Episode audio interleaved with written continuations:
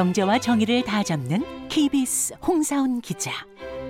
경제 정보를 이렇게 재미있게 알려드리는 프로그램은 홍사훈의 경제쇼 플러스뿐입니다. 네, 안녕하십니까. 홍사훈입니다. 주말에는 경제와 정의를 따따블로 잡는 홍사훈의 경제쇼 플러스 시작하겠습니다. 정부가 지금 공매도 전면 재개를 고심하고 있다고 합니다. 개인 투자자들은 이거 공매도 없애도 지금 시원찮을 판인데 전면 재개가 지금 무슨 소리냐 반대하고 있습니다. 우리 주식시장의 뜨거운 감자, 이 공매도 오늘 좀 자세히 알아보는 시간 갖겠습니다. 유튜브 채널 런던오빠 진행자시죠. 전직 애널리스트 김희욱 연구원 나오셨어요. 안녕하세요. 네, 반갑습니다. 예. 안녕하세요. 그리고 오늘 오윤혜 씨가 사정이 좀 생겨서 정선영 씨 대신 좀 모셨습니다. 안녕하세요. 네, 안녕하세요. 오윤혜 전문 제가 대타거든요. 그러니까 오늘 좀 대타로 모셨는데 네. 반응 봐서 좋으면 그냥 고정 가는 걸로. 아유, 안 됩니다. 큰일 납니다. 프로를 하나 새로 만들어주시죠. 그것도 좋은 방법이네요. 네, 여러분 오늘 잘 부탁드립니다. 자, 오늘 공매도 좀 알아보려고 하는데 공매도 전에 먼저 요즘 주식 투자 새로 처음 이제 초보자분들 많이 작년에 들어왔잖아요. 네. 마음의 상처, 마상 입으신 분들 참 많습니다. 그리고 후회하시는 분도 많고. 네.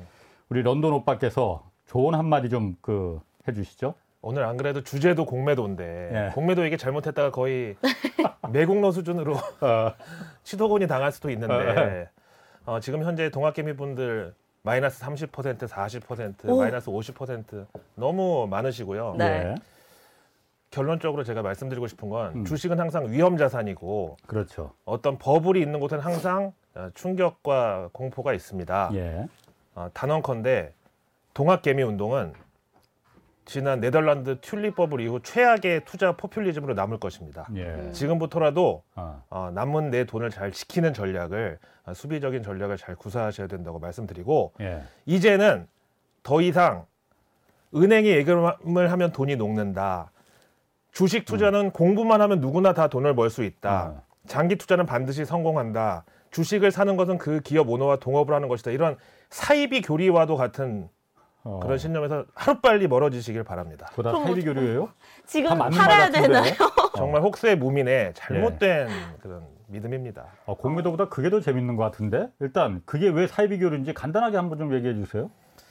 이를테면 공부를 하면 주식을 잘할 수 있다. 네. 그래서 2차 전지에 대해서 공부를 했어요. 네. 분리막이 뭐고 음극재, 양극재 했어요. 예. 어느 날 갑자기 테슬라에서 우리는 중국산 그런 음이온 들어간 배터리를 쓰겠다. 갑자기 그래서 2차 전지 폭격 맞았죠. 예. 그 다음에 임플란트에 대해서 공부했는데 어느 날 갑자기 오스템 임플란트에서 횡령사고 나고 그 다음에 주식 투자를 하는 게 그 기업 오너랑 동업을 하는 거라는데 LG화학 기존 주주분들 중에서 LG에너지솔루션 물적 분할하는 거 동의해준 동업자분 계십니까? 맞아요, 맞아요. 아니 무슨 동업자가 어느 날 갑자기 뉴스 보고 공시 보고 회사가 분리되는 걸 아는데 그게 어떻게 동업자이시죠? 뒤통수 때리는 동업자죠. 말이 안 되는 겁니다. 예. 또 그리고 또 하나 제가 이 경제쇼 하면서 많은 전문가들이 그 얘기했거든요. 내 주변에서 늘 쓰는 물건 그거 만드는 기업 주식 사라 했는데. 맞아요. 카카오 토크에서 저도 살고 있었거든요. 그러니까 내가 알았을 때는 진짜 온 인류가 전 우주가 다 알았다고 생각하시면 되고요. 그때가 항상 고점이고 개인들은 그런 정보로 설거지를 당했는데 그렇기 때문에 골드러시 때는 금광에 투자하지 말고 청바지 곡괭이 만드는 회사, 안티프라민 만드는 회사에 투자하라는 말이 그거고 그런 정보를 여러분들에게 추천하고 여러분들의 투자 결정에 영향력을 미친 사람들만 중간에서 다 돈을 벌었죠. 작년부터 제가 이 런던 고라니님의 방송을 많이 좀 챙겨봤었는데 그 좋은 주식시장에서도 항상 주식에 대해 부정적으로 얘기를 해주셔가지고 위험자산이라고 얘기했고 저는 그렇다고 비관론자는 또 아니에요. 근데 이제 제가 잘난 척이 아니라 저는 이제 증권사 애널리스트로 시황 담당 애널도 해보고 그다음에 경제 기자로 글도 써보고 방송 기자도 해보고 그다음에 사람들이 너무 이론만 가지고 얘기하는 것 같다고 해서 제가 실전 투자 대회에 직접 나가가지고 그래도 월가의 어떤 트레이딩에 꽂힌 FICC 아니냐 외환 그다음에 해외 선물 상품, 채권 이런 거 아니라서 예. 해외 선물 실전 투자대회에 나가서 상도 타고 저 나름대로는 이제 여러 가지 다양한 스펙트럼을 경험해 봤는데 그 결과가 이제 주식은 위험 자산이고 지금 가지고 계신 종목 마이너스 40%, 50% 하루 빨리 정리하세요. 근데 저 한 가지 질문 드리고 싶은 게 주식이라는 게 지금 언제 좋을 때도 있고 나쁠 때도 있는 거잖아요. 근데 언젠가는 결국은 우상향한다라는 이야기를 좀 많이 들었거든요. 지금 이 40% 손해 났을 때 좀 참고 있다가 나중까지 좀 갖고 가면은 괜찮지 않을까요? 그런 이론은 어디에 나온 건가요? 미국 주식에 대해서 그렇게 얘기하시는 분들 많은데 네. 미국도 한번 물리면 답이 없어요. 그리고 나스닥 버블 붕괴 때 2000년도 초반에 그때 정말 최악의 버블 붕괴라고 사람들이 부르는 이유가 뭐냐면 하루아침에 버블이 팍 꺼지지 않고요. 한 마이너스 10% 빠졌다가 한 3%, 4% 반등 주다가 이제 사람들이 조정 끝났구나. 들어갔을 때 다시 또 재차 하락 주고 이런 식으로 2년을 흘러내렸습니다. 알겠습니다. 뭐 일단 좀 시간 나오면 그 얘기 조금 더 해주고 주식은 위험 자산이다. 당연히 위험 자산입니다. 절대로 믿어서는 안 됩니다. 더 위험 자산 뭐그도 많지만은 주식 모험 자산 있죠. 벤처 투자 같은 거, 코인 같은 거. 그거는 그렇죠. 위험 자산도 아니고 모험 자산. NFT도 그러면 그런가요? 네. 자 오늘 주제가 공매도인데 네. 공매도가 뭔지 아시는 분도 많겠지만은 모르시는 분도 많습니다. 네. 일단 공매도 뭔지 그것부터 좀 간단하게 좀 들어가시죠. 네, 제 어떤 투자 인생과 금융인으로서 어떤 다양한 스펙트럼을 아까 그래서 말씀드렸는데 제가 봤을 때 정말 객관적으로 공매도에 대해서 오늘 한번 설명해 드려보려고 해요. 아, 객관 좋다. 네, 그러면 객관을 얘기하다 보면 공매도가 정당하다는 거냐, 옹호하는 거냐 이래서 또 욕을 먹을 수 있겠지만 다 감수하고 욕 먹을 때 먹더라도 쫄지 마시고 홍사훈 선배께서 다 지켜주실 걸로 믿고 일단 우리나라에서는 주식 투자를요. 개인들이 주로 이제 HTS를 통해서 처음 이제 접하고 주식이 대중화되다 보니까 홈 트레이딩. 네, 그렇죠. 그래서 이 롱숏에 대한 개념을 사람들이 롱은 매수, 숏은 매도 이렇게 똑같은 거라고 잘못 알고 계신 분들이 많은데 원래 미국에서 월가에서 이제 그렇게 대량 거래하고 그때는 좀 아날로그로 뭐 영화 보면 나오지만 전화로 이제 주문 처리하고 받아주고 뭐 그다음에 심지어 이제 뭐 이렇게 종이 띠로 된 거거든 텔렉스로 찍혀 있는 그런 걸로 시세 정보 보고 뭐 이제 이럴 때 그 주식 투자부터 기원을 들어가면 그때 롱숏이 있었던 거예요. 그래가지고 예를 들어서 롱숏부터 이제 모르는 분 많으신데 롱이라는 건 그러니까 기관들이 원래 하는 그 거래에서 매수를 롱이라고 하고 숏은 이제 파는 거. 숏은 이제 뭐 매도라고 우리나라 말로 굳이 바꾸면 그런데 그러면 주식이 없는데 어떻게 매도부터 하느냐. 그러니까 그 거래도 역시 기관 간 거래에서는 다 가능한 거였거든요. 물론 지금도 가능하고요. 예를 들어서 그 과거에 전화 주문하고 이럴 때 삼성전자 2만 주 시장가 매수다 이러면 주문을 코드가 5930이죠. 삼성전자가 뭐 59335 그다음에 20K 그다음에 at current price long 이렇게 됩니다. 그럼 삼성전자 current price 시장가로 2만 주 롱이구나. 뭐 숏이구나. 이거에 따라서 이제 주문을 처리하는데 그럼 반대로 삼성전자 2만 주를 시장가에 숏을 친다. 그러면 우리는 산 적이 없는데 어떻게 팔아? 이게 아니라 팔자 주문부터 원래 낼 수가 있었어요. 저 이해를 못하겠어요. 기관 거래에서. 그러니까 월가에서는 기관들이 어떤 그 운용자산이 워낙 크고 주문 수량이 많다 보니까 기간의 차이는 있을 뿐이고 신용거래가 기본이기 때문에 이 사람이 일단 주문을 낼 때 너 그럼 잔고가 얼마 있는데 이 이상은 그럼 돈이 더 들어와야 되잖아. 너 예를 들어서 예수금에 지금 2천만 원 있는데 네가 주식 주문을 5천만 원 내면은 3천만 원은 언제 줄 거야. 이런 걸 일일이 체크할 수가 없어가지고 일단 거래부터 롱숏 다 받아준 다음에 그러니까 개인들은 현금으로다가 다 하지만은 기관은 그렇지 않았어요. 현금으로 하는 게 아니니까. 그렇게 해서 당장 오늘 마감하고 나서 오늘이든 아니면 뭐 D+3일에서 3거래일이든 나중에 이제 서로 결제하면 끝나는 걸로. 그럼 외상 같은 거예요? 기업의 외상? 신용거래지. 신용거래죠. 그래서 주문을 일단 처리해주되 실시간으로 그 밸런스를 체크하기가 힘드니까 그때는 전산이 없을 때니까 그런 식으로 이제 거래를 하다 보니까 이제 당연히 매수 주문도 낼 수 있고 매도 주문도 낼 수 있다. 어차피 신용이고 나중에 이제 결제할 거니까. 그러니까 이런 믿고 하는 거니까. 그렇습니다. 근데 이런 시스템인데 이게 이제 시대가 발달하고 개인들도 실시간으로 막 은행 계좌하고도 막 연결돼 있고 막 이렇게 되다 보니까 증권사들이 개개인의 신용 그 거래를 일일이 다 체크할 수가 없잖아요.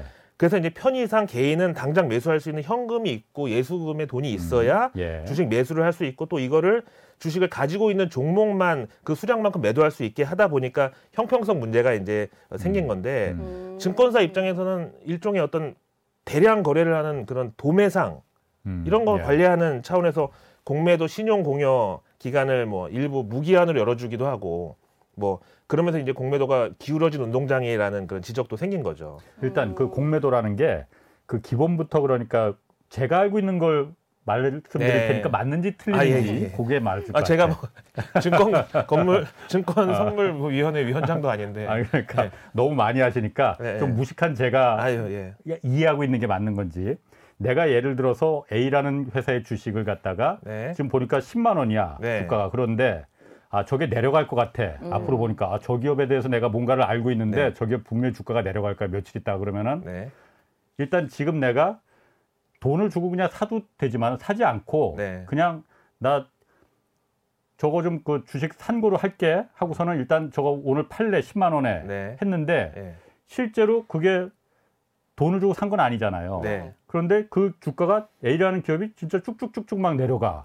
그래서 3일 뒤에 보니까 그게 7만 원이 됐어. 7만 원이 되면 그때 내가 이제 다시 그때 내가 빌려서 산 거 공매도 한 거 청산하겠다. 다시 7만 원에다가 사서 다시 너한테 갚을게 하면 3만 원을 버는 거잖아요. 그게 공매도라는 거죠. 아 그렇습니다. 그래서 처음에 주식을 공매도 하니까 뭔가 뭐 그 공짜가 한자로 빌 공짜다 보니까 뭔가 없는 걸 빌려서 판다 이게 벌써 이상하다고 하는데 뭔가 사기의 냄새가 나는데 그렇죠. 근데 없는 거를 막 만들어서 판다는 게 좀 말이 안 되잖아요. 근데 원래 이제 미국에서 롱숏 주문 자체가 그런 식으로 신용으로 거래를 하다 보니까 없는 상태에서 주식을 파는 거나 없는 상태에서 주식을 사는 거나 이게 다 똑같은 거래로 양방향으로 인정이 됐었다는 거죠. 그러면은 지금 우리가 저는 기관에 대해서 좀 잘 지식이 없다 보니까 기관은 당연히 공매도로 늘 거래를 했던 건가요? 그럼 개인은 공매도를 선택하는 사람은 공매도로 하고 아닌 사람은 안 했던 거죠? 개인한테도 이제 공매도 제도가 이제 열리긴 했는데 그 비율이 어느 정도예요? 개인이 공매도를 하는 경우가? 근데 이제 그거는 개인한테로 라이센스도 따야 되고 그다음에 뭐 교육도 받아야 되고 이런 약간의 진입 장벽이 있긴 있어요. 그런데 어쨌든 공매도를 개인한테도 허용해주고 나서도 특별히 뭐 개인들이 공매도까지 활용하니까 더 수익 내기가 좋았다 이런 얘기는 저는 못 들어봤고 겁나서 못 들어가죠 그거. 공매도는 공매도는 주가가 내려갈 때는 자기의 이익이지만은. 주가가 A라는 주식이 아까 10만 원에 내가 공매도를 했는데 8만 원이 되면은 이득이 되지만은 15만 원이 만약에 된다고 내가 하면 생각했던 거하고 달리 막 올라가. 그럼 15만 원이 되면 5만 원이 손해가 되는 거거든. 근데 15만 원이 아니고 이게 막 20만 원까지 올라갔어. 갑자기 내 예상과 달리. 그럼 손해는 막 무한정으로 커질 수 있는 거잖아요. 그렇습니다. 주식을 10만 원에 샀는데 최악의 경우 10만 원이 0원이 되면 이제 여기서 끝나잖아요. 공매도는 10만 원에서 주가가 계속 올라가면 무한대의 손실로 열립니다. 그러니까. 이 공매도도 개인이 하기에는 상당히 부담스러운 건 맞는데 근데 제가 말씀드리는 건 어쨌든 공매도가 기울어진 운동장이라는 건 개인들의 주장도 맞다고 생각해요. 하지만 처음부터 공매도라는 제도 자체가 아 주식이 없는데 어떻게 팔아 이런 우리나라식 매수 매도의 개념으로 생각할 것이 아니라 기관은 어떤 포지션에서든 롱숏 두 가지 주문을 다 낼 수가 있다. 어차피 돈이 없어도 주식을 사고 주식이 없어도 주식을 팔 수 있는 거래였다. 이렇게부터 이제 시작을 했다는 거죠. 장이 끝날 때 그거를 다 결산을 하는 건가요? 뭐 오늘 결제할 수도 있고 며칠 있다 할 수도 있고 그거는 뭐 다 그 계약 관계에 따라서 다르고 그것도 그러니까 선택할 수가 있는 거예요? 어차피 옛날에는 잔액 같은 거 체크를 할 수가 없었으니까. 그렇게 따지면 우리 시스템으로 이해 못하는 게 많아요. 이제 미국은 아직도 개인이 수표를 발행하잖아요. 그럼 예를 들어서 제가 어떤 가게에 가가지고 100만 원어치를 쓰고 100만 원에 해당하는 수표를 써줬는데 그쪽에서 아니 당신 이거 나중에 못 갚으면 어떻게 할 거야? 지금 계좌에 100만 원 이상 있다는 거 보여줘 뭐 이럴 수도 있다고 생각하잖아요. 우리는. 근데 미국은 그냥 신용거래로 믿고 하는 그런 시스템이니까 그걸 우리나라에 들어와서 롱숏을 매수 매도로 바꿔서 하려다 보니까 공매도가 됐고 결국은 이제 기관 사람들이 생각하는 공매도와 개인이 생각하는 공매도는 완전히 다른 거예요. 그러네요. 사실은 기관에서 공매도가 아니라 선매도라고 생각합니다. 선매도. 그러니까 기관에서 신용을 근거로 해서 롱숏으로 이렇게 거래하던 게 지금 일반 주식 투자가들 입장에서 눈에서 보니까는 매수 매도로 저거는 완전히 기관들만 유리하게 우리 돈 다 뺏어 먹는 그 제도네. 저건 빨리 없애야 되네. 이 생각이 들 수밖에 없는 거잖아요. 그렇습니다. 자, 그러면 지금 정부에서 공매도를 지금 공매도가 지금 모든 주식에 다 허용되는 건 아니에요. 그러니까 네. 일부만 허용되는 거잖아요. 코스피 200 종목에 예. 대해서만. 그러니까 네. 큰 주식들만 지금 허용이 되는데 이걸 전면 다 허용할 방침을 세우고 있다고 해요. 네. 그 이유가 MSCI 그 모건스탠리 캐피털 지수 네. 여기가 이제 선진국 지수냐 개발도상국 지수냐 예. 이거에 따라서 이제 큰 차이가 있는데 우리나라는 지금 이머징에 들어가 있습니다. 자본시장 규모로만 보면 선진국 지수에 들어가고도 남을 판인데 이머징 개발도상국 그 카테고리에 들어가 있단 말이에요. 네. 이게 이제 그래서 선진국 지수로 들어가려고 하니 네. 거기서 요구하는 게 공매도 전면 허용해라라는 거라면서요. 너무 공매도로 우리가 지금 과열된 것 같아서 저도. 과연 이제 우리나라가 선진국이라고 볼 수 있는 근거는 뭐가 있고 네. MSCI에서 보는 선진지수 편입의 어떤 그 혹은 관찰국에 편입될 수 있는 근거라도 뭐가 있느냐 이걸 좀 생각해봐야 되는데 네. 일단 한마디로 말씀드리면 우리나라는 MSCI 선진지수 편입될 조건이 반은 되고 예. 반은 안 됩니다. 그럼 어떤 기준을 통과하면 되는 거예요? 일단 자본시장의 개방성 면에서는 조금 점수가 낮은 반면 홍사훈 기자께서 얘기하신 대로 우리나라의 뭐 그 수출 기여도나 아니면 뭐 우리나라가 전 세계 반도체의 절반을 한반도에서 만들잖아요. 네. 그래서 이름부터가 일단 숙명적으로 반도체는 한반도에서 만들도록 그러니까 숙명으로 타고났는데. 아, 그거 좋다. 그런 면에서 봤을 때 뭐 네. 우리나라의 어떤 무역에서 그 차지하는 국제 무역 거래의 어떤 비중이나 어떤 뭐 네. 대표성이나 뭐 이런 거에 있어서는 뭐 선진지수 편입돼도 되는데 예. 자본시장 개방의 정도가 약하고 예. 그다음에 원화 거래 시장 규모가 너무 작고 예. 그다음에 시간도 이제 서울 환시에서만 주로 거래를 하다 보니까 예. 그 정도고 그래서 이제 공매도가 지금 정부 당국에서는 원래 다 그 선진국에서 허용되는 제도를 우리만 이제 코로나 그 팬데믹 때문에 한시적으로 막았던 거니까 예. 정상으로 회귀한다는 차원에서 예. 공매도도 이제 전 종목에 개방을 해야 된다라는 그 주장이고요. 거기에 따라서 뭐 지난번 MSCI 선진지수 관찰 대상국 편입 그때는 이제 지수 편입도 아니고 그때 한번 미끄러졌을 때도 MSCI 발아 측에서 공매도가 아직도 금지되고 있는 나라는 한국하고 말레이시아밖에 없다라는 코멘트를 달았어가지고 아 그럼 이제 이것도 어떤 그 MSCI 선진지수 편입의 어떤 불발의 요인이 되겠구나라고 이제 우리 정부 입장에서도 MSCI라는데 그게 어떤 뭐 국제기구도 아니고 그냥 네. 모건스탠리 그 민간에서 하는 거잖아요. 네. 거기 우리가 꼭 왜 선진국 지수로 들어가는 게 좋은 거예요? 그 들어가면 뭐가 좋아지는 거예요? 뭐 그렇게 따지면 노벨상도 그렇고 기네스북도 다 민간에서 하는 건데 예.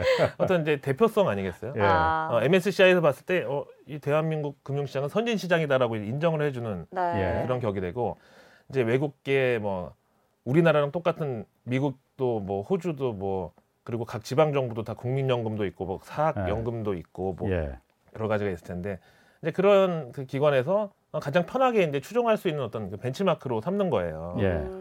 근데 이제 연초에 코리아 디스카운트가 무엇이냐 사람들이 우리 입장에서는 억울하다는 얘기를 할 때쯤 갑자기 이제 코리아 디스카운트는 이것이다라고 하는 그 여러 가지 사건들이 터지면서 요즘 다시 조금 이제 자신감을 잃어버리는 상황이죠. 이거를 그러면은 뭐 1년에 한 번씩 이거를 그 체크하는 건가요? 아니면 어떻게 돼요? 우리가 지원하면 바로 그게 결과가 나오는 거예요? 일단 분기, 반기, 그다음에 연간 이렇게 나눠져 있고요. 네. 관찰 대상국 편입은 분기에 한 번씩 가능하기 때문에 당장 우리가 3분기라도 들어갈 수 있는데 네. 관찰 대상국 지정돼도 한 2년 정도의 시간이 있어서 지금 이제 가장 장밋빛 시나리오로 보는 전망은 올해 관찰 대상국에 들어가고 우리가 그로부터 2년 내인 2024년에 빠르면 MSCI 선진지수에 편입될 수 있다라고 하는데 네.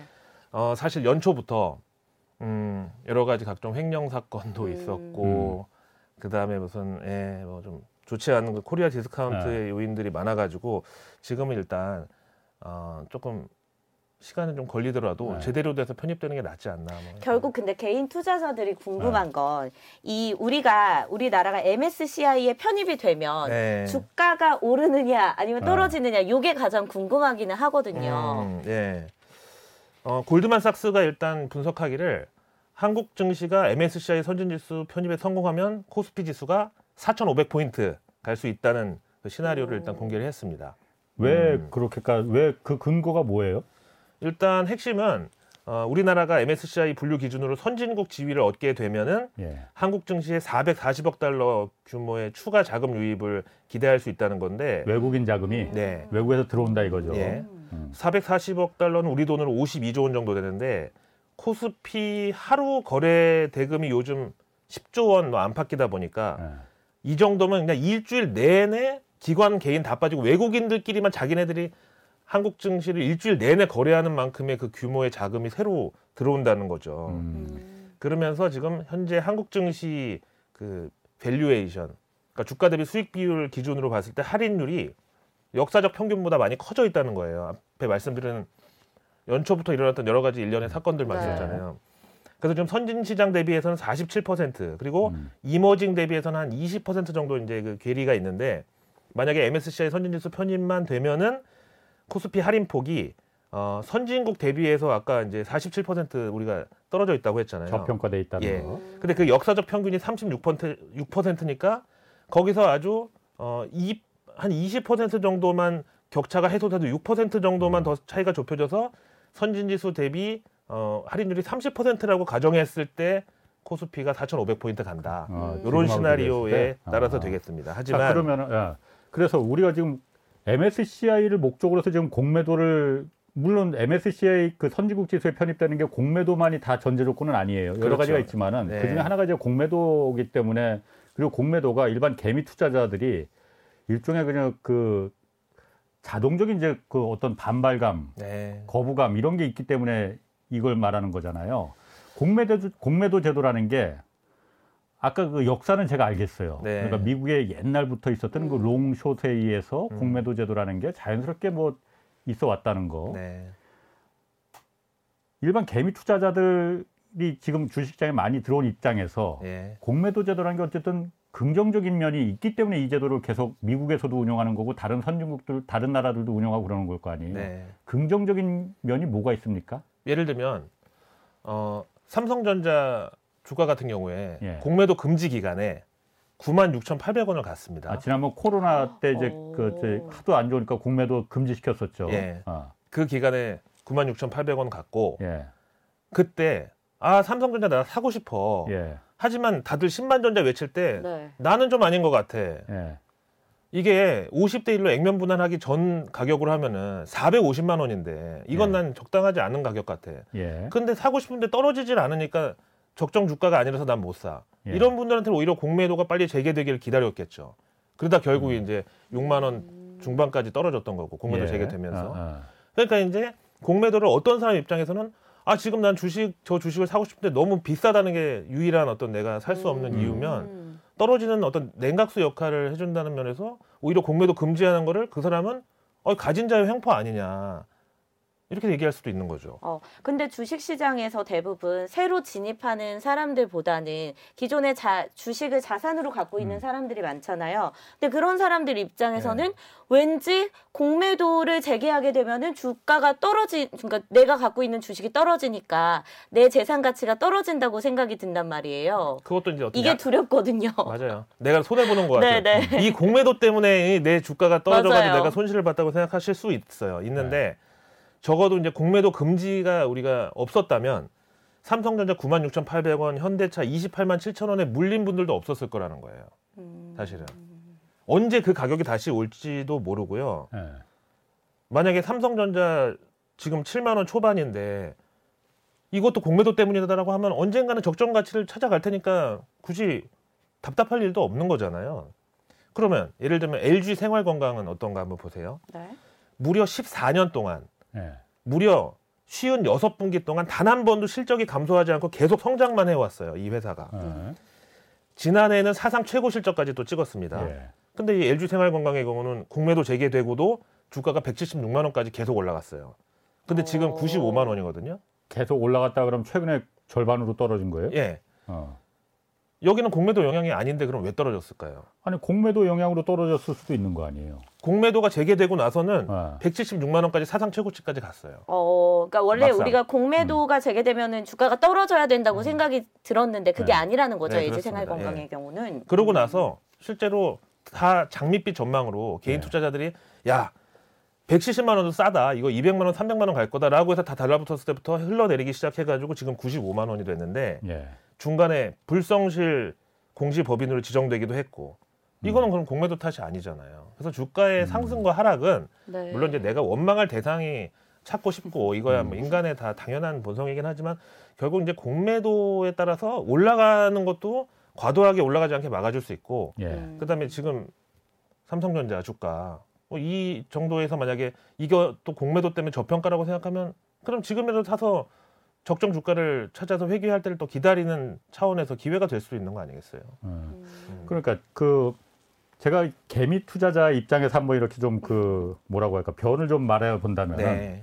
말씀하신 대로 내가 저 주식을 사고 싶은데 좀 너무 비싸서 못 사는데 네. 좀 떨어지면 사겠는데 그게 이제 공매도로 인해서 좀 그 과열을 막고 네. 그 과대평가되는 걸 좀 막고 그런 순기능이 있다고 좀 쳐요. 네.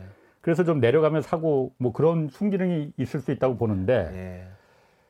이게 그 흔히 그렇게 그 말하거든요. 공매도라는 게 우리는 그 외국 기관들이 자꾸 한국 시장에 대해서 공매도 전면 허용하라고 하는 게 외국 자본들이 한국 시장에서 큰 돈을 먹어가려면은 공매도가 네. 있어서 그걸 통해서 큰 돈을 먹어갈 수 있는데 공매도가 지금 전면 허용이 안 되니까는 한국에서 큰 돈을 지금 벌어갈 수가 없다. 아... 왜냐면은 제가 왜 이런 얘기를 했냐면은 외국의 그 분석기관이나 네. 큰 IB 그 투자은행 같은 경우에 분석 보고서들 내잖아요. 네. 거기서 가끔 가다가 의도적인 그 의도적인지 아닌지 모르겠지만은 네. 의도적으로 어떤 특정 기업 또 특정 종목에 대해서 매우 안 좋은 리포트를 내는 경우 있거든. 그럼 정말 지난번에 한국에서도 반도체 겨울 뭐 온다 해갖고 네.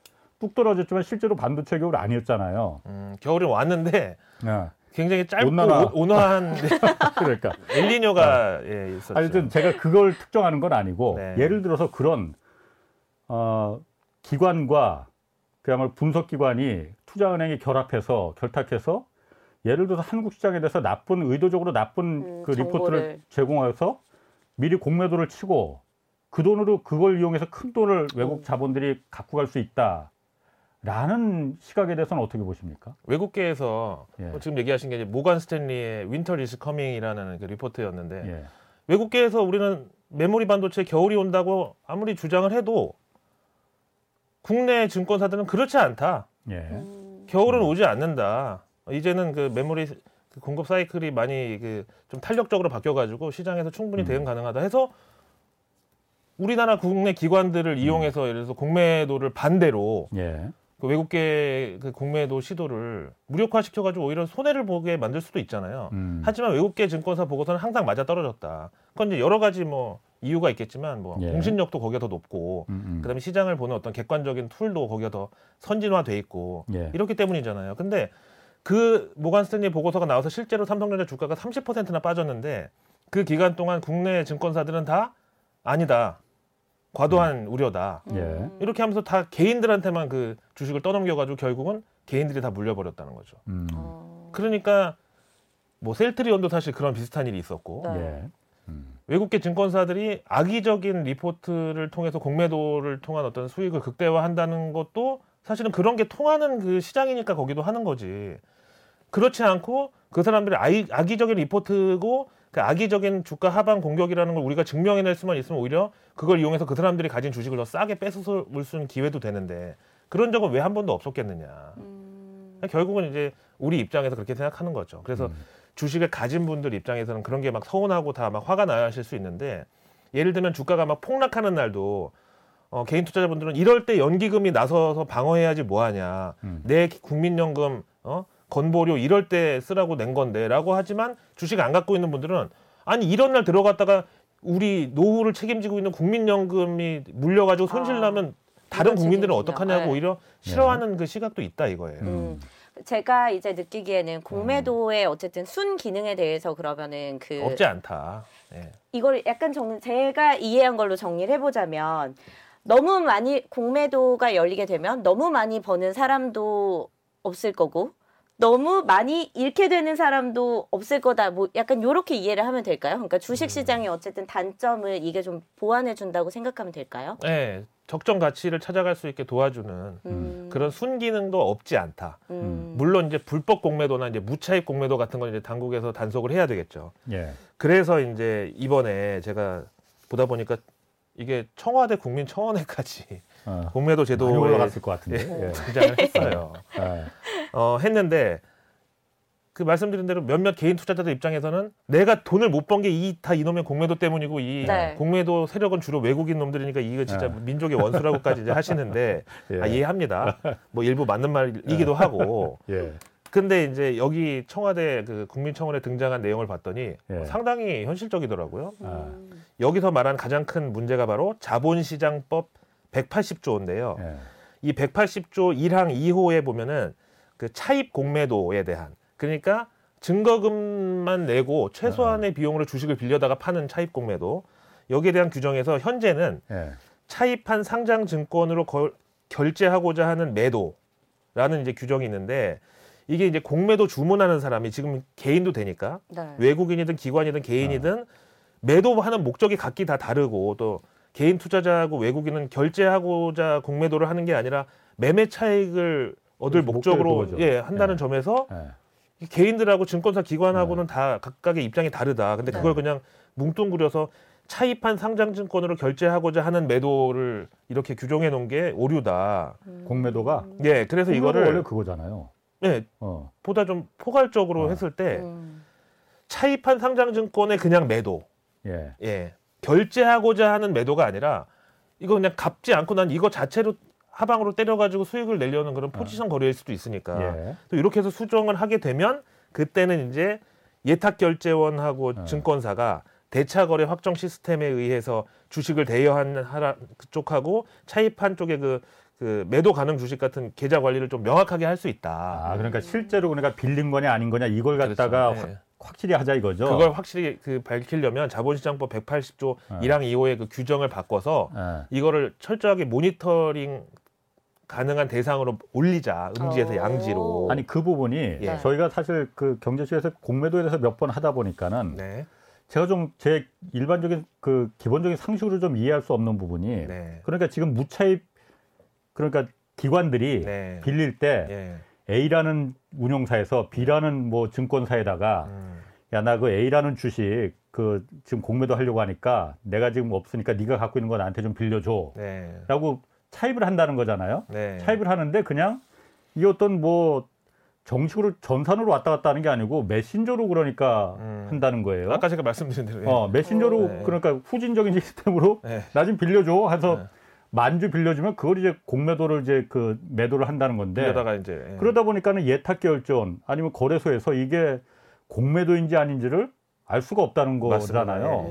그러니까 지금 얘기하신 프로세스마다 불법이 하나도 없어요. 왜냐하면 주식은 빌려줄 수 있게 대차거래, 대주거래가 가능하고 그다음에 주식이 있으면 빌려온 거든 뭐 훔쳐온 거든 상관없이 있는 주식은 팔 수 있게 돼 있고 단계별로 보면 다 합법인데 이 과정 자체가 처음부터 주식을 빌리는 게 보유할 목적이 아니라 하방으로 이제 공매도를 때릴 목적으로 빌려왔다. 아니 그러니까 제가 지금 그 일반 개미 투자자들의 불만이 뭐냐면 빌려왔다는 거를 갖다가 이게 메신저로 지들끼리만 알고 있으니까 실제 갚는지 안 갚는지도 모르는 거 아니야. 안 갚는 경우도 그냥 빌려왔다고 말만 하고 안 갚고 한 1년, 2년간 이제 빌리는 경우도 있다.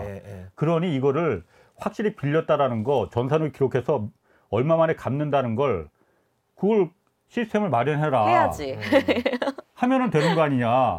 그러면은 기울어진 운동장이 아니고 똑같은 운동장 아니냐 하는데 지금 우리 그 당국에서는 거래소나 이쪽에서는 그 시스템을 만드는 게 어렵다는 거예요. 요즘 같은 기술이 발달한 세상에서. 아니 그게 왜 어려울까? 그게 왜 어렵지? 나 그걸 이해를 못 하겠거든요. 그건 혹시 그 지금 런던 오빠께서도 왜 어려운지는 잘 모르시는 것 같은데. 저도 문과인데. 그러니까 기술적으로 불가능해요. 어려운지까지는.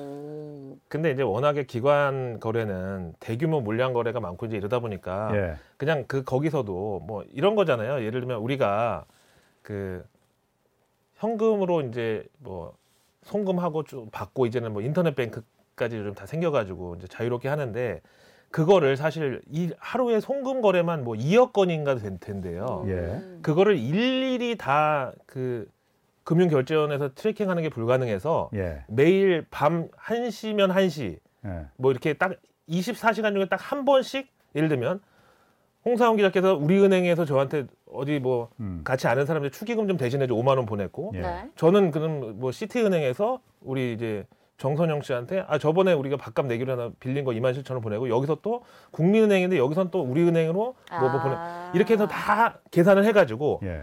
너한테 얼마 줄 거 있고 이제 이거를 한 번씩 계산하는 그런 시스템이란 말이죠. 네. 근데 이거를 만약에 실시간 모니터링으로 해서 일일 송금 2억 건을 다 트래킹을 한다. 이건 엄청난 그 비용도 부담되고 인력도도 많이 드는 일이라는 거죠. 그래서 아니 그런데 제가 지금, 기자의 입장에서 봤을 때는 공매도라는 게 그렇게 거래가 그렇게까지 많을까? 아, 많죠. 아, 많아요. 몇십만 주, 뭐 몇백만 주 기관마다 다 다르고 국내 증권사만 지금 50개가 넘거든요. 외국계까지 다 합쳐서 그 많은 기관과 거래하는 그 금융기관들이 오늘은 몇 주 빌렸고 오후 2시에 몇 주 갔다 다시 갚았고 막 이거를 일일이 다 그 체크할 수가 없어서 그냥 보통 데일리로 다 끝나고 나면 가만히 있어봐. 아까 빌려간 거 얼마, 갚은 거 몇 주 해가지고 해서 이제 그 토탈 얼마에서 뭐 예를 들어서 이거를 현금을 결제할 거면 주고 아니면 증거금을 할 거면 거래하고 막 이런 식으로 이제 하는 거거든요. 그러니까 그거를 그 말씀드린 개인 금융 그 거래 송금을 일일이 트래킹하지 못해가지고 한 번씩 밸런스를 이제 맞추듯이 약간 그런 시스템이라는 건데 하여튼 힘들지만 할 수 있으면 있는데 다른 뭐 주요국 증권 시장에서도 다 그렇게까지 하지 않고 있으니까 그래서 저는. 국내 증권사들이 사실은 월가에서는 뭐 그런 얘기를 합니다. 야, 코리아는 진짜 지독해.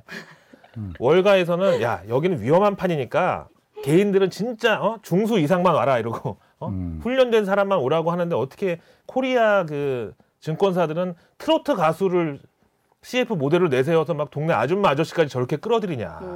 야, 쟤네 진짜 지독한 애들 뭐 이런 얘기도 한다고 해요. 그래서 이 판 자체가 어쨌든 기울어진 운동장이고 원래 지구 자체가 자전축이 기울어졌는데 뭐 어떻게 하는 거예요 그거는. 운동장도 그러니까 기울어져 있는데 그걸 어떻게 바꿉니까? 아니 그래도 기울어져 있으면은 그게 불합리하고 그러면은 바꿔야죠. 그게 시간이 바로, 걸리더라도 그게 국가가 할 일이고 그걸 민간에 그냥 자본시장에 맡겨둔다면은 그건 정말 정글로 만들어버리라는 얘기밖에 안 되지. 그건. 제가 지금 또 나쁜 놈으로 갑자기 공매도를 옹호하는 저 혹세 무민의 저 기관 편을 드는 승냥이 같은 놈이 또 됐는데 슈퍼컴퓨터 같은 걸로 딱 하면 되잖아요. 제가 이럴까봐 공매도 얘기를 가급적 피하고 싶은데 어쨌든 저는 좀 기울어진 그 운동장만큼이나 그 사람들의 기울어진 시각을 실제 현실은 이렇다. 왜냐면 기관에서 있는 사람들도 어쨌든 다 우리 이웃이고 그 사람들도 회사 잘리면 바로 전업 투자자로 나설 사람들인데 그 사람들이라고 해서 왜 그런 의식이 없겠습니까만은 현실은 이러하다. 그리고 그 배경이 이러하고 지금 현재도 기관에서는 그걸 뭐 큰 혜택을 본다고 생각하는 그런 게 아니다.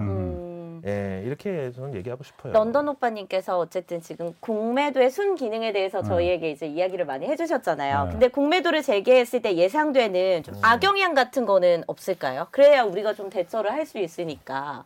공매도를 이제 전면 재개하면 지금 현재 코스피 200 종목 그러니까 흔히 얘기하는 우량주에 한해서만 하고 있는데 전면 재개하면 당연히 뭐 개인들이 갖고 있는 개별 종목에도 개인들이 주장하는 피해가 있을 수 있겠죠. 그게 바로 주가 하락인데 근데 그럴 것 같으면 우리가 또 외국계 그 공매도 세력을 진짜 이 회사의 내재 가치가 좋아가지고 이겨냈다든지 뭐 그런 아름다운 사례가 하나라도 있어야 되는데 지금까지 다 그렇지 못했고 이를테면 뭐 아까 얘기하신 대로 삼성전자 주가 주식시장에서 그렇게 증명이 됐고 뭐 셀트리온도 한참 40만 원 막 눈앞에 두고 있을 때 JP 모간에서 매도 의견하고 함께 목표 주가 19만 원으로 후려쳤는데 그때 당시에 봤을 때는 절반 밑에니까 충격이었죠. 하지만 현재 주가 15만 원이고 중간에 뭐 회계 감리 문제 터졌고 그다음에 뭐 창고 거래한다는 의혹 뭐 또 지금 증선위에서도 뭐 조사 중이고 결국 그래서 그 공매도 리포트와 그 공매도 시도 자체가 물론 이제 개별 종목의 차트와 수급을 망가뜨리고 개인 투자자분들에게 실망을 줬을지언정 불법을 저지르고 잘못한 건 아니었다. 뭐 저도 그러니까 어쨌든 공매도라는 게 그 입장에 따라서 다르지만은 순기능이 분명히 있는 것 같아요. 그러니까 그 주가 조작이나 뭐 예를 들어서 어떤 뜬금없이 주가가 주식이 어떤 기업의 주식이 막 올라갈 네. 때 네. 그거에 대해서 누군가 분석을 하고 공매도라는 기능이 있어서 그 주가가 과열되지 않게끔 조정하는 거는 순기능인데 네. 아까 제가 말했듯이 예. 이게 공매도를 진짜 빌려서 말 그대로 빌려서 차입해서 매도를 한다는 거잖아요. 네. 빌리는 건지 안 빌리는 건지 지들끼리 기관들끼리만 힘이 있다고 돈이 있다고 자기들끼리만 알아서 일반 그 중간 그 어떤 견제 시스템이나 감시 시스템도 파악을 못하는 건지 네. 그거 그 전상 거래를 정말 못 만드는 건지 아니면은 만들기 싫어서 안 만드는 건지 뭐 사실 그거는 저도 정말 한번 취재해보고 싶어요. 이게 일부러 안 만드는 거 아니냐 이거. 그렇게 그 어떤 의도에만 집중하실 게 아니라 원래 이 유통 이 시장이라는 것 자체가 도매는 신용거래 외상의 기본입니다. 네. 외상이 기본이다. 신용거래와 외상이. 네. 원래 도매거래는 그렇잖아요. 그렇죠. 근데 그 특성을 소매에다가 적용하면서 왜 그 페어하지 않냐고 얘기하시면 그쪽에서는 아 여기는 수십 년 거래해 왔고 당장 뭐 물론 리만브러스처럼 뭐 파산을 할 뭐 일도 있습니다만 어쨌든 여기는 우리하고 대량 거래, 도매 거래, 신용 거래를 오래 해 와서 그렇다는데 그거를 뭐 다 개개인한테 아 뭐 개인은 동네 슈퍼 가가지고 소주 한 병 외상하기도 힘든데 말이야. 니네끼리는 뭐 이렇게 하냐고 하면 그쪽에서는 당연히 아 그럼 우리한테 그만한 큰 수익을 주든가요? 라고 얘기할 수밖에 없는 거고 그럼 공매도가 없다고 해서 행복한 세상이 되느냐. 말씀드렸지만 그렇지 않고요. 주식 자체가 위험자산이기 때문에 이 모든 게 다 발생한 거지 어떤 공매도 탓, 뭐 외국인 탓, 세력 탓, 연준 탓 그 아무의 탓도 아니고요. 그냥 주가가 필요 이상으로 내재 가치 이상으로 올라갔기 때문에 제 적정 가치를 찾아가는 과정에서 하락을 한 거고 거기 공매도가 어떤 촉매제 역할을 했을 수는 있겠지만 우리나라에서 예를 들면은 갑자기 포스코가 물적 분할한다고 했고 LG 에너지 솔루션 뭐 100조 뭐 청약 뭐 들어갔는데 나중에 증거금도 없이 청약 들어온 것까지 합치니까 뭐 1경이 됐네. 그 다음에 무슨 어떤 바이오 회사는 음압병실에 들어가는 이 기계, 예. 사람 뭐 이렇게 호흡 도와주는 그런 거 만든다고 해서 재택 진료하는 데 있어서 가장 큰 수혜주라고 해가지고 주가 다 올려놨는데 일주일 있다 회사에서 우리는 그 제품 만드는 회사가 아니라고 갑자기. 그럼 진작 얘기를 하든지. 아, 그런 경우도 있었어요? 너무 많아요. 이런 경우가 그다음에 뭐 카카오 아까 얘기한 우리 실생활에서 가까운 주식을 사면 네. 실수가 없는 카카오 주가 보세요. 경영진 스톡옵션 먹튀했지. 그다음에 뭐 현대산업개발 뭐 공사 현장 붕괴 일어났지. 이게 연초에만 다 나온 일이고요. 그 뒤로도 뭐 계속 끝나지 않은 게 LS 일렉트릭도 물적 분할한다고 발표했지. 계양전기 같은 제조업 회사에서 240억 횡령 사건 났지. 그다음에 SSG닷컴 분할 검토한다고 기사 나왔지.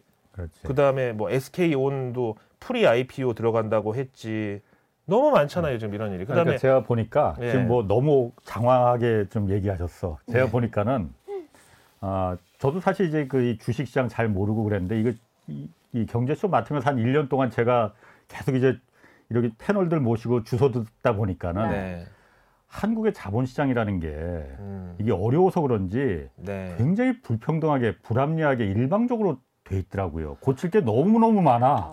그게 코리아 디스카운트라는 게 바로 그런 거잖아요. 맞습니다. 예. 아니 홍사훈 기자님이 제일 돋보였던 순간이 이제 도이치모터스 관련해서 너무 쉽게 설명 잘해 주셨는데 아, 그 얘기는 이제 여기서는 하지 마시고 지금 선거도 얼마 안 남았는데 코스닥에 1,500개 종목 중에 본업으로 먹고 사는 회사는 한 300개밖에 안 되고요. 나머지 1,200개는 다 종이장사입니다. 그러니까 맨날 유상증자, CB 발행, BW 발행.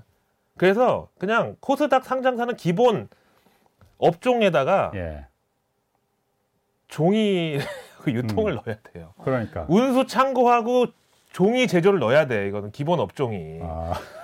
그래서 제가 얘기하는데 뭐 요즘 애들 뭐 코인 하는 거 가지고 막 위험하다고 뭐 사행성이라고 막 하는데 제가 봤을 때는 주식이나 코인이나 다 똑같고 심지어 그 코인은 발행량을 컨트롤할 수 있잖아요. 블록체인 같은 걸로 그 분산 원장을 이제 이용해 가지고 그 누구도 발권력을 막 함부로 그 가동할 수 없게 만드는 시스템이라도 있잖아요. 근데 주식은 마음만 먹으면 무한대로 찍어낼 수 있거든요.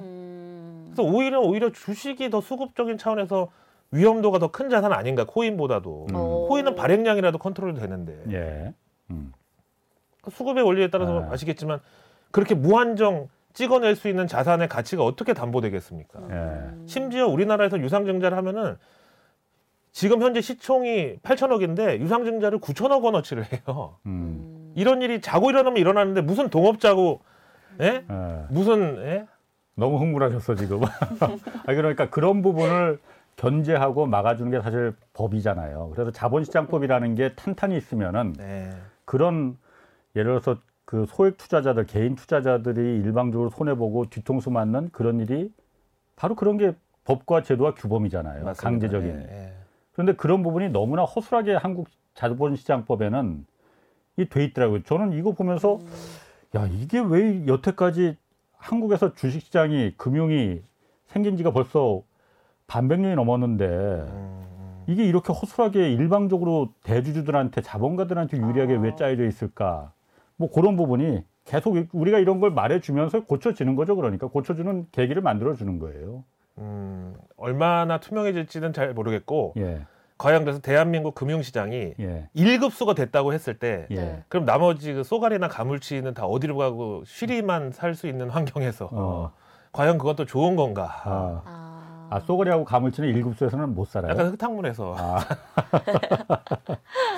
자, 그러면은 이런 아까 지금 우리가 그 공매도 얘기하다가 지금 코리아 디스카운트까지 얘기했어요. 코리아 디스카운트가 사실 더 문제긴 하지만은 이런 여러 가지 변동성 있는 장세에서 개인들은 사실 기울어진 운동장이라고 우리가 말하지만 불리하긴 불리하단 말이에요. 맞아요, 맞죠. 올바른 투자법이라고 할까? 그러니까 좀 팁을 좀 조언해 준다면은 런던 오빠께서.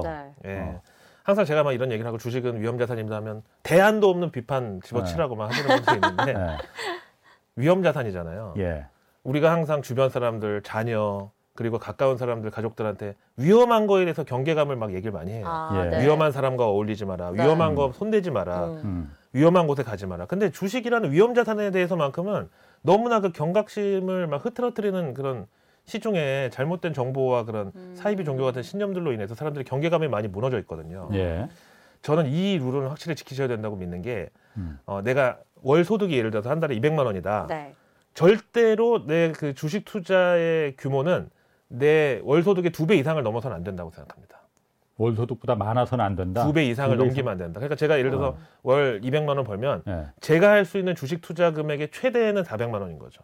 그러니까 월 소득보다 많아도 되긴 되는 거예요? 아니 그러니까 저도 그렇게 이해를 했는데 그 달에 그러니까 투자하는 게 400만 원인 게 아니고 전체 내가 주식 투자에 할당할 수 있는 자산이 현재 내가 재산이 뭐 몇십억이 있든 상관없이 두 달치 소득 정도만큼이 가장 맥시멈이 돼야 된다. 그래야 이제 이걸로 인해서 내 본업에 지장받지 않고 혹시라도 좀 투자가 잘못된다고 해도 한 몇 개월 있으면 다시 만회할 수 있는 이제 그런 여유가 생길 수 있다. 그리고 또 하나는 이제 사실 유동성 장세는 사실상 저물어 가고 있죠. 그동안은 이제 사람들이 동학개미 운동 초창기만 해도 다 나 주식 천재인가 봐. 이 좋은 돈 복사를 왜 몰랐지? 맞아요. 1년 만에 돈 복사기가 파쇄기가 됐고 넣으면 돈이 다 막 갈아지고 있고 이런 환경에서 이제는 다 유동성에 이제 그 끝물이 지나고 이제 유동성에 썰물이 올 텐데 이제 거기에 대비해서 주요국의 양적 완화가 이제 다시 회수되니까 개인들의 투자는 양쪽 완화를 하자. 양쪽 완화. 그래서 양쪽 완화. 내가 주식 비중을 늘린 만큼 현금 비중도 같이 늘린다. 고기를 많이 먹으면 채소도 많이 먹는 것처럼. 그래서 예를 들어서 내가 이번에 좀 하락장에 난 저가 매수해서 전략적으로 좀 나서고 싶어. 그래서 주식 내가 현재 그 평가 금액이 100만 원에서 200만 원을 2배 늘었다. 그러면 내가 현금 보유량도 2배로 늘려야 된다. 그래야 어떤 상황에서도 제가 그 제대로 된 그 시장 대응을 할 수 있고. 제가 맨날 제 이제 유튜브 채널에서 내일 뉴스 미리 보기라는 걸 진행해요. 내일 뉴스는 내일 보면 너무 늦는다. 오늘 내일 뉴스를 미리 파악해야 된다 하는데 거기서 얘기하는 게 떨줍 올팔. 떨줍 올팔? 떨어질 때 줍고. 한국 주식은 뭐 실적 효과, 계약 공시, 증권사 리포트 목표가 상향 그 어떤 것도 그냥 이유 없이 툭 떨어지는 것보다 더 좋은 동기는 없다고 생각합니다. 그래서 무슨 말이지? 네. 어느 날 갑자기 네. 뭐 우크라이나 전쟁에 됐든 재료는 뭐가 됐든지 뭐 선반영이라고 하든 그래서 어느 날 툭 떨어질 때 아무 이유도 없이 떨어지는 날 떨주곤 해요. 아. 네. 그랬다가 반등하는 날 미련 없이 바로 올팔로 현금 확보. 그래서 지난번에 제가 여기 홍사훈의 경제쇼 나와서 말씀드렸지만 장기 투자하다간 장기가 상한다. 아, 그런 얘기 하셨죠. 네. 지금 코스피 시총 상위 10개 종목들 네. 지난 10년 동안의 투자 성과를 보세요. 삼성전자하고 LG화학하고 SK텔레콤만 빼고는 다 마이너스입니다. 근데 LG화학도 이제 물적 분할해가지고 그렇지. 이제 수익률 많이 떨어졌는데 그 삼성전자도 갑자기 내일 우리 회사 분할한다고 해서 반도체, 가전, 무선사업부 3개로 쪼개잖아요. 바로 주가 박살납니다. 그렇겠죠. 근데 이 떨줌 아까 오팔이라고 하셨는데 올라갈 때 판다고 해서 네. 올팔이요. 근데 이렇게 떨어져도 왠지 더 떨어질 것 같고 기다리면 오르더라도 조금 기다리면 조금 더 오를 것 같고 막 이런 욕심 때문에 이게 사실 제일 쉽지 않은 것 같기는 해요. 그러니까 증시 거래율이 오늘 내일 올팔 올줌이 많은 것 같은데. 그게 어려운 맞아요. 그게 정말 어려운 거예요. 그래서 현금을 항상 갖고 있어야 이 내가 지금 여기서 팔아도 떨어질 때 또 살 수 있으니까 여유가 생기고요. 네. 또 현금이 개인만이 가질 수 있는 유일한 어떤 그 특혜입니다. 기관은요 주식형 펀드 운용하는 그 자금 같은 경우 보면은 현금 비중이 3%도 안 돼요. 그 정도밖에 안 돼요? 주식 비중이 99.2% 막이래요. 예, 주식형 펀드 같은 거 보시면 알겠죠. 그러니까 거기는 하여튼 무조건 올로 다 포지션을 활용해야 되거든요. 그랬다 떨어지면 또 공매도도 치고. 그래서 이제 그 양방향의 시스템이 필요한 거고 거기는 현금 비중을 10%도 못 갖게 돼 있어요. 거의 펀드 대부분이. 예, 그러니까 개인은 현금 비중을 50%, 60% 얼마든지 가질 수 있잖아요. 예. 그걸 활용하면 된다고 생각합니다. 그 다음에 지금이라도 마이너스 40%, 50% 이런 거는 빨리 그냥 팔아가지고 손실을 확정 짓는 게 좋다고 봐요. 그게 그런데 쉽나? 마이너스 반토막이 됐는데 그걸 어떻게 본전이 생각나서 어떻게 팔겠어요? 그리고 더 올랐을 때도 있었잖아요. 그러니까 손절이라고 해서 진짜 손을 자르는 것 같은 정말 그런 고통인데 예를 들면 이제 그 주식에 대해서 뭐 복리의 마법이라고 얘기하는데 그거야말로 진짜 위험한 또 그 사이비 교리 같은 소리 중에 하나인 게. 원금이 보장될 때 복리도 의미가 있는 거지. 원금이 줄어드는데 복리의 효과가 도대체 무슨 소용이 있어요? 예를 들면 주가가 이제 떨어져서 마이너스 50%예요. 지금 현재. 그러면 앞으로 장 좋은 날 하루에 5%씩 10번만 오르면은 본전이구나. 그렇지 않거든요. 50% 현재 마이너스면 100% 올라야 원금이 회복됩니다. 왜냐면 원금이 반토막이 됐으니까. 그렇지. 근데 마이너스 30%잖아요. 그러면 하루에 3%씩 10번만 오르면 절대 그렇지 않고요. 43%를 올라야 마이너스 30%를 만회하고 본전이 옵니다. 그럼 앞으로 더 떨어질 거라 보시는 거네요? 일단은 저는 유동성의 썰물은 이미 시작됐고 그다음에 그 정말 천하무적이라고 생각했던 미국의 나스닥도 지금 베어마켓 진입을 얘기하는 사람들이 많아요. 알겠습니다. 자, 오늘 여기까지 하겠습니다. 잘 들었습니다. 함께해 주시는 런던오빠 김희욱 연구원 그리고 정선영 씨 뭐 오늘 봐서 고정으로 갈지 결정하겠습니다. 두 분 고맙습니다. 감사합니다. 자, 주말에는 경제와 정의를 따따블로 잡는 홍사훈의 경제쇼 플러스 마치겠습니다. 고맙습니다.